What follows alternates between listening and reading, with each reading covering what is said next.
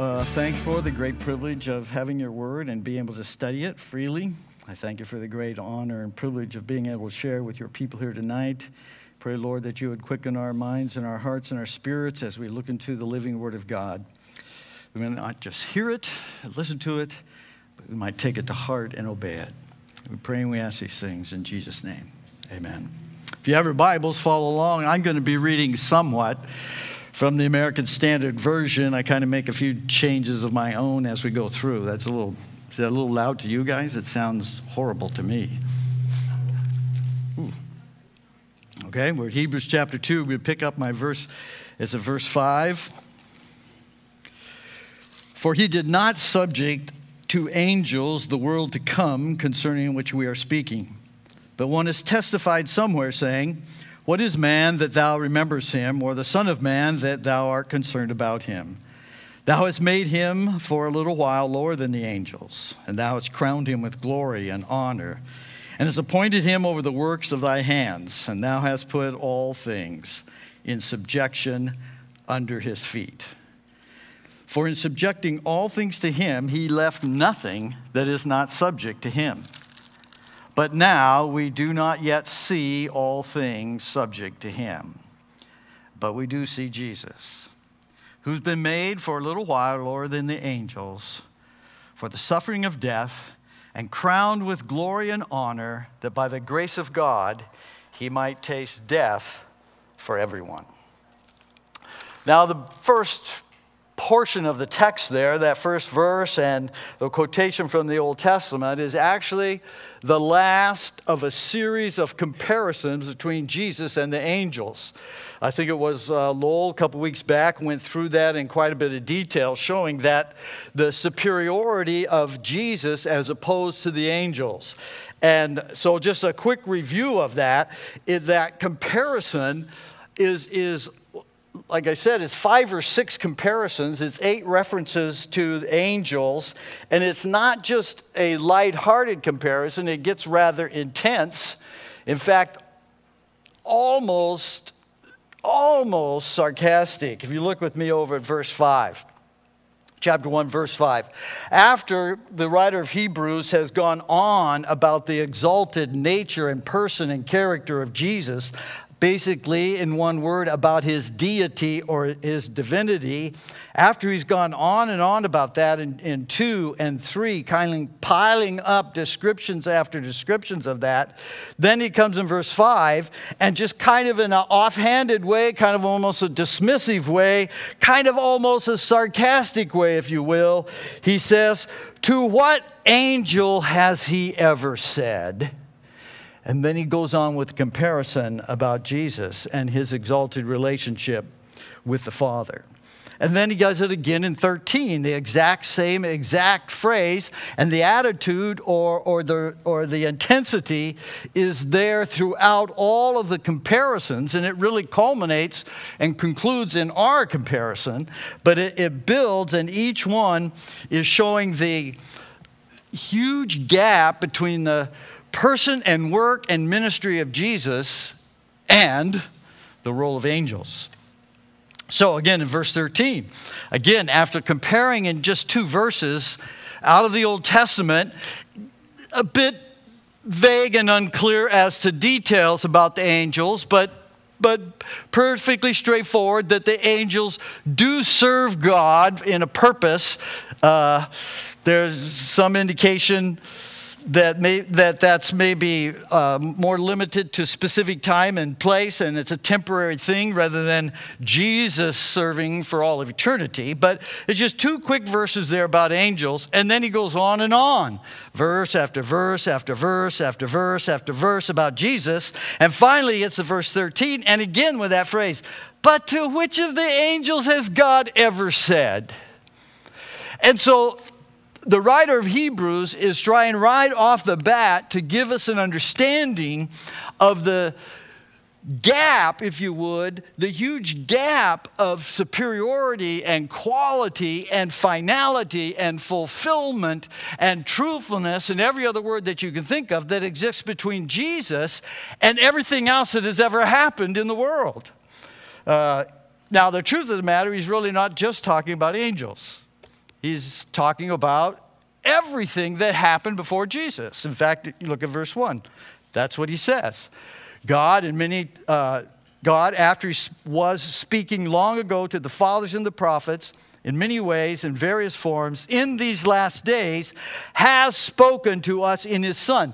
There's a very distinct uh, change in verb there. When he talks about God speaking in the Old Testament, it's a, it's a past participle, which means it was an ongoing act in the past. God was speaking in the past through the prophets, through the Old Testament. Uh, God was speaking in many and various ways. But then in verse 2, he says, But in these last days, there's been a radical change. And now the verb changes to an aorist active, which means a completed act in past time. He's saying God was talking this way before, but now in Jesus, He's talking, He has spoken, He has given us the final revelation and complete truth and the complete plan of his work of salvation for mankind. Now, um, you ask then, you would think, why does he hammer on the angels so much? If he's talking about everything, if he's talking about the angels, and, and he is going to talk about in Hebrews, uh, he's talking about the angels here. He's going to talk later about Moses. He's going to talk about the uh, Moses and Joshua. He's going to talk about the ceremonies. He's going to talk about the temple. He's going to talk about the blood. He's going to talk about the elements in the temple. He's going to talk about all of those things. And when he talks about them, he's going to do the same thing that he did here. He's going to show that Jesus is a better sacrifice. Jesus is a better, um, more valuable blood. Jesus is a better. Uh, mediator. Jesus is better, Jesus is better, Jesus is better, Jesus is better. So, why does he hammer the angels here so much? Why does he go on and on and pick on the angels? Well, I think there's two historical reasons for that. First of all, in the writer of Hebrews, and you'll have to check with these other guys, you know, Greg and Lowell and Pastor, about who the writer is. That's beyond my pay grade to figure that one out. But uh, the writer of Hebrews uh, here, when, when, he, is, when he is talking, he, he talks and focuses upon the angels for, for two historical reasons. The first reason is that in his contemporary history, there was a, a, movement either trying to come into the church or Christians who were already in the church trying to go back to their Jewish beliefs. And we, we know that the Jews took all of the things that God given them in the Old Testament and distorted them.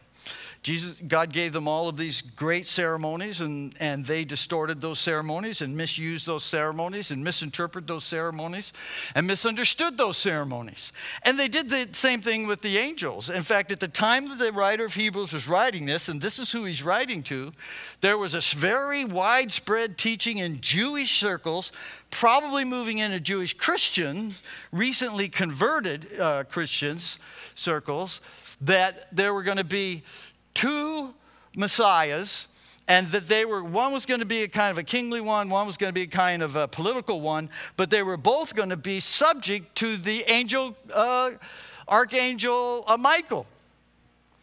And, and so the writer of hebrews wants to make very clear listen listen angels are real and angels have a role for god to play but listen in the revelation and in the work and in the ministry of jesus it's over. There is going to be no additional revelation beyond what Jesus had, had brought, brought to us in the opening of, of the New Testament and then throughout the New Testament with the inspiration of the apostles and the disciples who wrote the New Testament. So, how what he's saying in his own historical circumstances he's warning against a false teaching that was coming into the into the church. Now there's another historical reason and that historical reason um, is our history.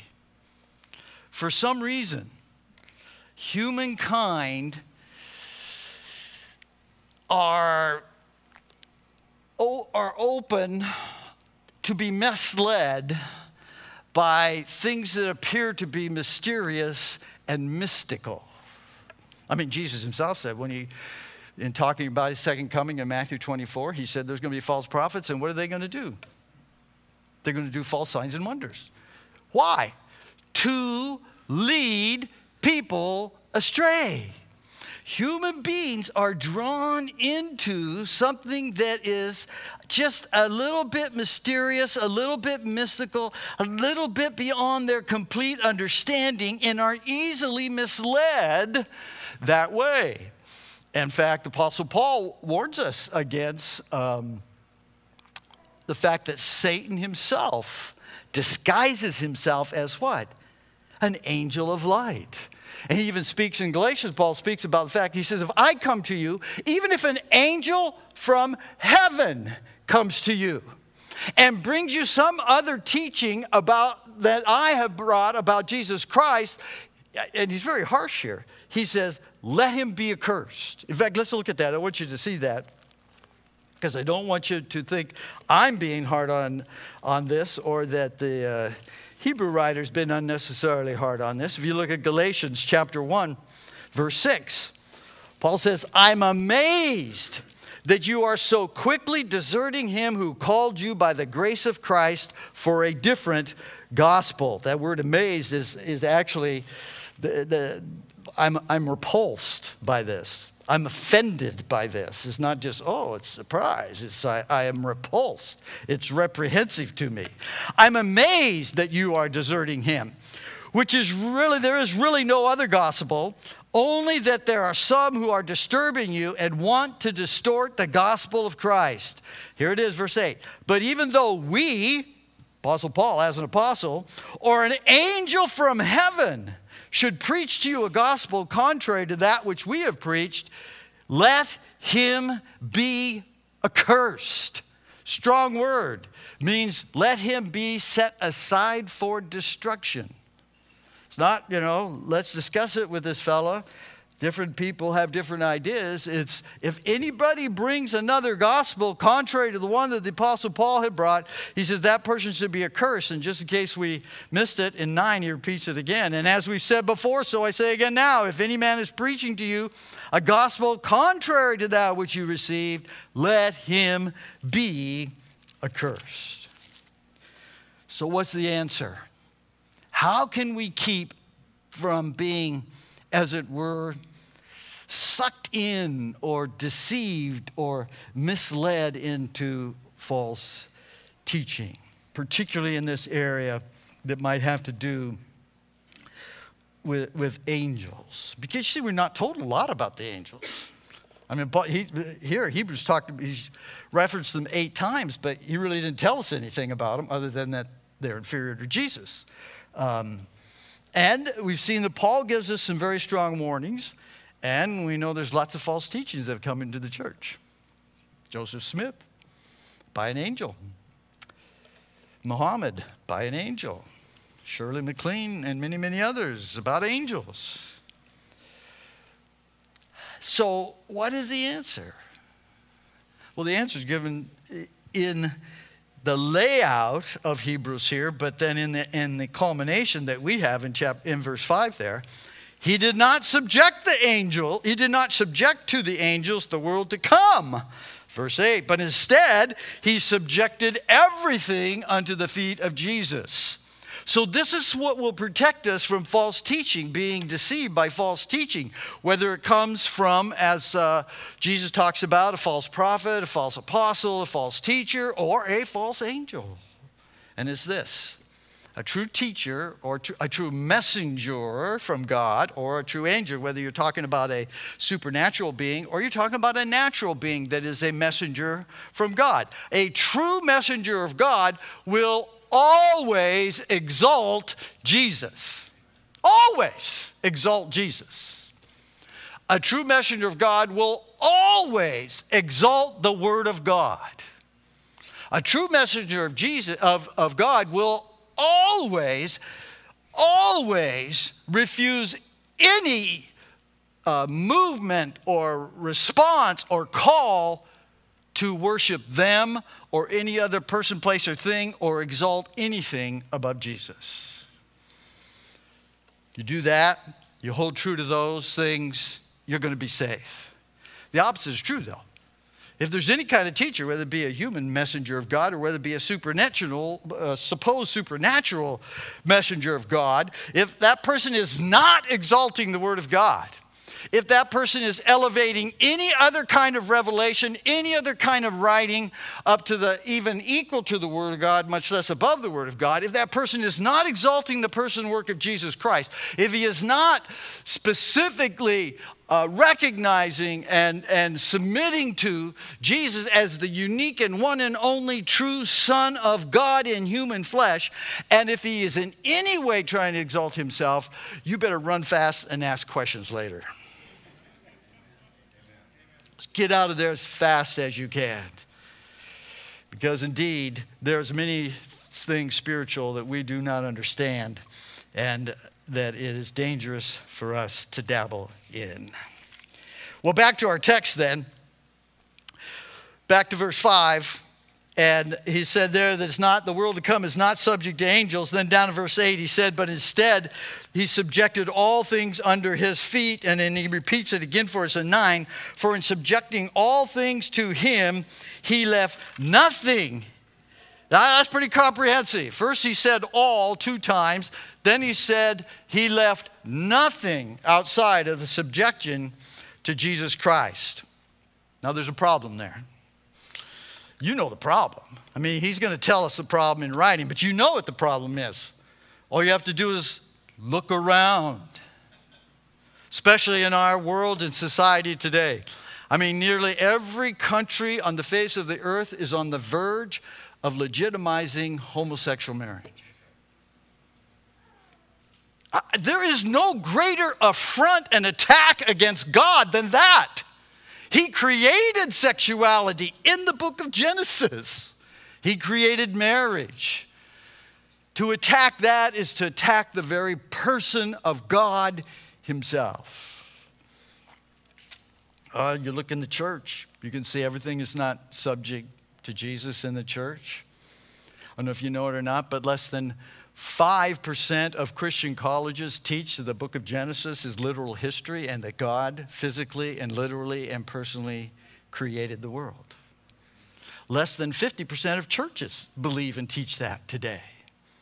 And I could go on and on and on. And, not to be personal, but we could look at our own lives and we find out not everything is subject to Jesus. Well, a little bit late in the verse we get the answer, but we need to get an explanation, first of all, why that is true. If indeed this is what God has done, if this is God's will and God's purpose, why is it not happening? Why is, why are, was it, which is the right pronoun there? Why aren't, why is not everything subject to Jesus in the world today? Turn your Bible to 2 Peter chapter 3, verse 9, where we get the explanation. I mean, we can look around, we can be perplexed, and we can wonder what is going on. Uh, the God's word tells us that everything that God has placed everything under the subjection of Jesus, and it's categoric. It's it's uh, even not, even uses uh, his feet under his feet. Uh, it's a powerful statement, and yet we just don't see that. So, Second uh, Peter chapter three verse nine gives us an explanation for why that's the way it is. The Lord is not slow about his promise, as some count slowness, but he's patient toward you, not wishing for any to perish, but that all would come to repentance or that all would be saved. So, the reason that Jesus is not exercising his, his power of having everything subjected to him uh, is because he is patient and kind and long suffering, and he desires that everyone come to a saving knowledge of Jesus Christ. We send these gentlemen, these brothers out to witness every single week because as a church, we're committed to that, to seeing people be saved. Not everybody is saved. You know that. In fact, most people aren't saved. And so Jesus is not, ex- although he's been given that authority and he has that authority, and we do know one day he will, he will exercise that authority. One day he's going to literally and physically and historically and personally come back again. And the Bible tells when he does, every knee will bow. Now, some of those knees are going to be bowing in what? Worship and honor and adoration and love and all of that. But some of the other knees are going to be bowing in what? Abject fear for the judgment of God. One of these days that's going to happen. But in the meantime, he's not doing that. He is working in his church and through his church to reach more and more people before that day. Now, that's the uh, explanation for that situation, but we still need a little bit of help because it's kind of troubling, isn't it? It's kind of discouraging, isn't it? I know Pastor has mentioned up here a couple of times, and he and I have talked about that several times. We look around what's happening in our country, and, and, and uh, it's discouraging sometimes. You look around what's happening with the church, and, and it's a challenge to your faith sometimes. So we have an explanation, but we need an answer. What can we do in this interim when we, we know that, that it's supposed to be subject to Christ, but it isn't being? In fact, if anything else, it seems almost the opposite. What is the answer? Well, the answer is back in our text, verse 9. But we see Jesus. Now, I don't usually say this, and you may misunderstand me, and I, will clarify and make sure you don't, but he's not saying we see Jesus. He doesn't mean we see Jesus. If you say you see Jesus, you're a false prophet because Jesus isn't coming now, he's coming later. If you say you see Jesus, he's not really talking. If he's talking about seeing Jesus, he would go on and describe what he looked like. He would, you know, his facial features, his height, you know, his, his build, his, his dress. He, he described something about him seeing. When he used the word see, he's not using the word see to mean see, just like we don't always use that.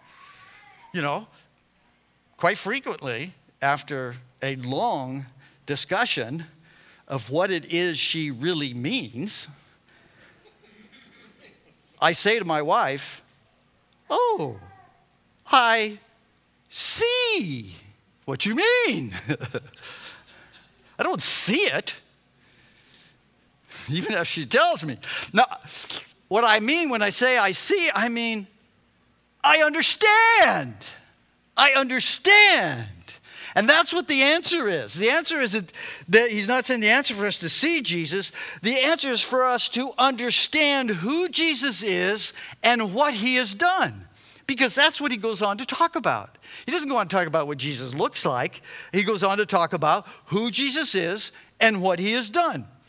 Verse 9, but we do see Jesus, who has been made a little lower than the angels for the suffering of death, crowned with glory and honor, that by the grace of God he might taste death for everyone.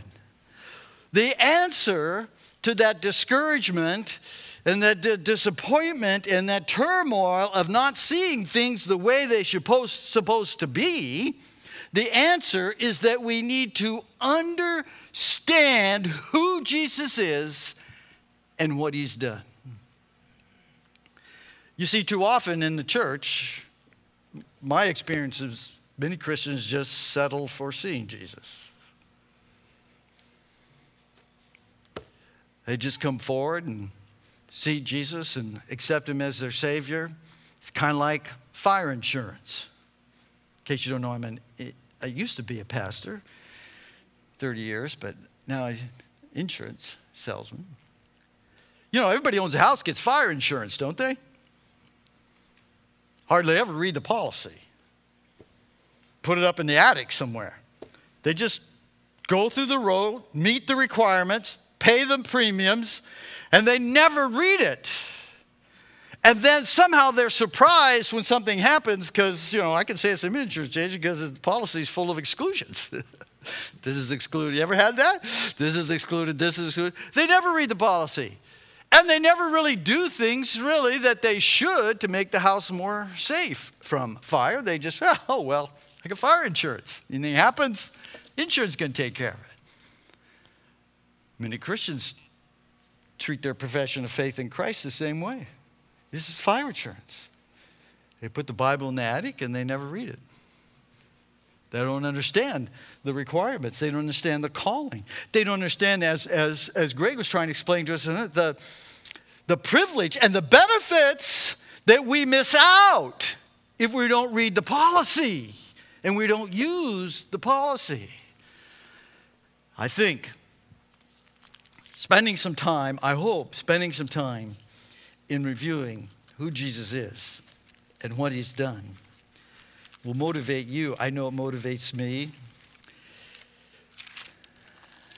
Turn to Philippians chapter 9. Excuse me, Philippians chapter 2, verse 9.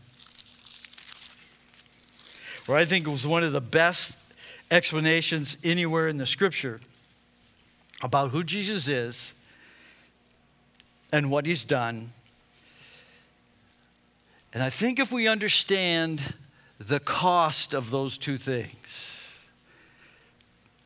you see, if your insurance premium was a little more expensive, well, I'll put it a lot more expensive. Pay a lot more attention to it. I think the same thing is true about our salvation if we realize how expensive it was, not to us, if we realize the full cost to Jesus, to be made a little bit lower than the angels, and to suffer and die on the cross for the sins of everyone. I think it would motivate us. So look with me, Philippians chapter 2 verse 9. I'm going to pick up at verse 5. Actually, we're going to go probably to 9, verse 5. Have this attitude in yourselves, among yourselves, which was also in Christ Jesus. Here it comes. Who, although he existed in the very form and image of God, he did not count equality with God a thing that he should hold on to but he gave up his privileges, taking the form of a servant or slave, and being found in the likeness of men, and being made in the likeness of men, and being found in the appearance of a man, he humbled himself by becoming obedient to the point of death, even death on a cross. Now, I think as Christians, we all have, have heard and thought about the cost uh, of the cross for Jesus. And I do not want to uh, minimize that in any way whatsoever. Crucifixion was, was probably most, probably the most horrendous method of death that mankind has ever thought of. In fact, the whole purpose of, cru- of crucifixion wasn't to kill someone. That's why they usually had to plow the, the sword into their side like they did to Jesus. The whole purpose of, cru- of crucifixion was to prolong the process of dying as long as possible to cause suffering. I don't know about you, but I don't fear death. I, I you know, I, I don't fear death. I look forward to death because I'm going to be resurrected. I'm going to be with God. But you know what? I really fear the process of dying.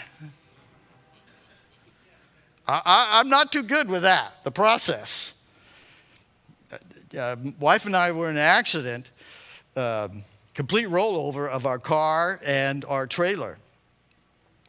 And um, it will forever remain a secret who was driving. but I, I, I, didn't fear death. I, I, was, I was praying to Jesus uh, Jesus, can you, can you make it quick and easy? I really don't care. Uh, and can you take me, not her? Let, let her be okay. You know, could, could you make the branch, because we rolled over and went down a cliff into some trees, could you make the branch just go real quick right through the old heart and snuff me out? I mean, I really don't want to lay in the bed and linger in pain and uh, maybe maybe I'm not spiritual and you know maybe I don't have enough faith but I, I, the process of dying really bothers me. Dying, being dead, that's, that'd be okay. In fact, like Pastor says, the older I get, the better it sounds. Because the closer I get to it. So, um, I don't even remember now why I went off on that. So, Uh, somebody else can help me if I find my notes here back where I was, but uh, oh yes, I did. I don't want to minimize the cost, the pain, the cost, the pain, the suffering of the physical suffering of Jesus on the cross. But you know that. You've heard that. I want to talk about the cost he paid before and after the cross. You see, this verse says, before the cross ever came, Jesus paid a huge price. Because he, Jesus himself talked about it this way in uh, John chapter, oh, I forgot the chapter, but in the book of John, uh, he's, his, his talk, it's in chapter 17, he's, he's finished his ministry and he's praying to the Father, his high priestly prayer, and he says, Father, restore me to the glory that I had with you since the beginning of creation. Think about that.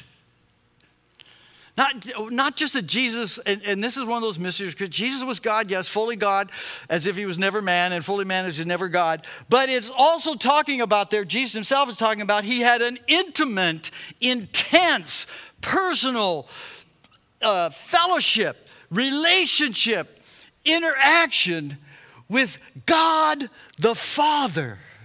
I, and then he voluntarily gave that up.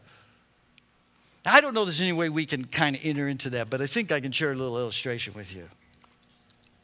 If you're a parent, you have either already gone through this or it's on the horizon for you one of these days.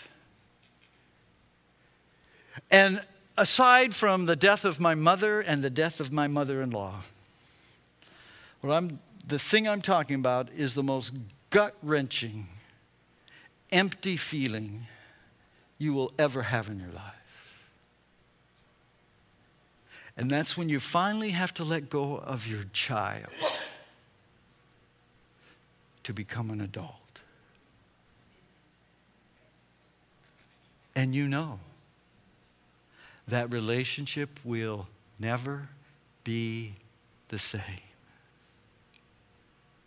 He's not in here, so I could say, I can remember when that no good young Turk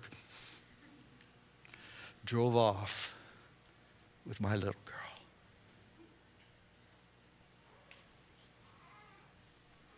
Now, I, I kind of like the guy, really. But I didn't like the idea that he was taking my little girl.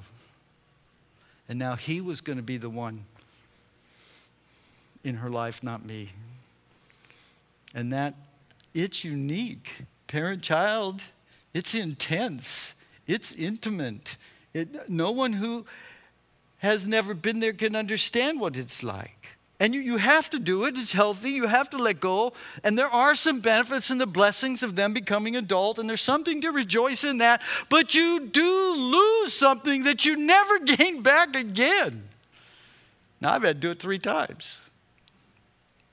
I had to give my daughter, had to give up my son. I had to give up my two daughters, two twin daughters, who are, I don't know many of you know, but they're autistic, and we thought they were going to be with us forever. But somehow they got a job up at a Christian campground about an hour and a half away, and we had to let them go, and it was the most gut wrenching, empty feeling.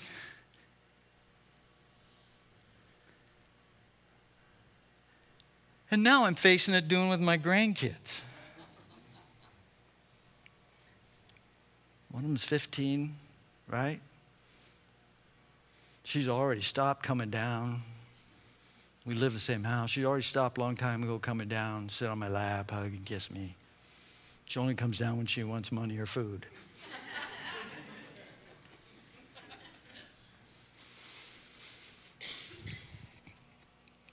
now that's just a bare measurement of the expense, that of the cost that Jesus paid. He gave that up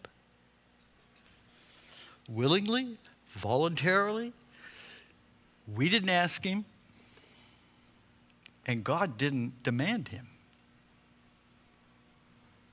He just paid the price. The other cost is after. After the cross. Turn to 2 Corinthians chapter 5. I am going to go a little bit over, Pastor, if you read this, if you watch this video. Not long, but a little. 2 Corinthians chapter 5 verse 21. God made him who knew no sin. Now, we don't understand that either because we all known sin all of our lives. The moment you were conscious, you knew sin and you've known sin. And we almost get cavalier about sin. Oh, yeah, I'm a sinner, you know. But, and in our society today, teach against the whole idea of a defiling nature of sin. But the Bible presents sin as a despicable, defiling. And it says here, God made him who knew no sin to be sin on our behalf, that we might become the righteousness of God. I'm going to give you one illustration, and then I'm going to close of what that must have been for Jesus. See, it wasn't the crucifixion that killed him. I don't even think it was the spear in his side that killed him. I think it was the defiling of sin and the abandonment of his father when he cried out, My God, my God why hast thou forsaken me? You know why God forsaken? God had made him sin. I want you to think of the person in your life that means more to you than any other person. The person whose, whose pride in you, whose honor in you uh, means more to you than in, in anything else. For me, it's my mother and my mother in law and my wife. Now I want you to think about becoming something that they hate, that is despicable to them, that is reprehensive to them, that is so bad that they would forsake you and disavow you. That's what Jesus paid for you, paid for me.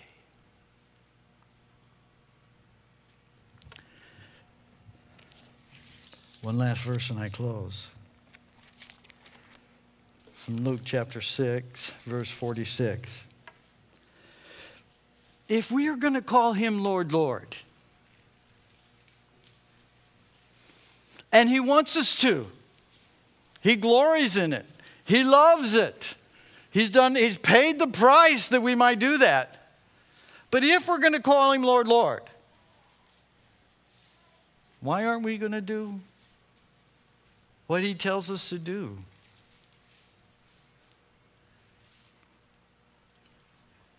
Pray with me. Lord, we give you thanks for looking at your word. We pray that it will quicken our hearts as we've thought about the price that Jesus paid for our salvation. We pray, Lord, that we would never be satisfied just to be saved, but that we would push forward and onward, that we might experience the privilege of the righteousness that you have for us. That we would understand that you died not only to forgive us, but you died to enable us to grow in the grace and the knowledge of our Lord and Savior Jesus Christ until you do come back to exercise your subjection over everything.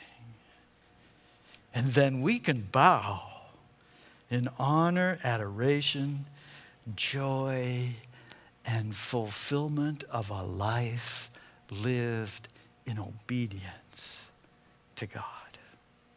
We pray and we ask it in Jesus' name, amen.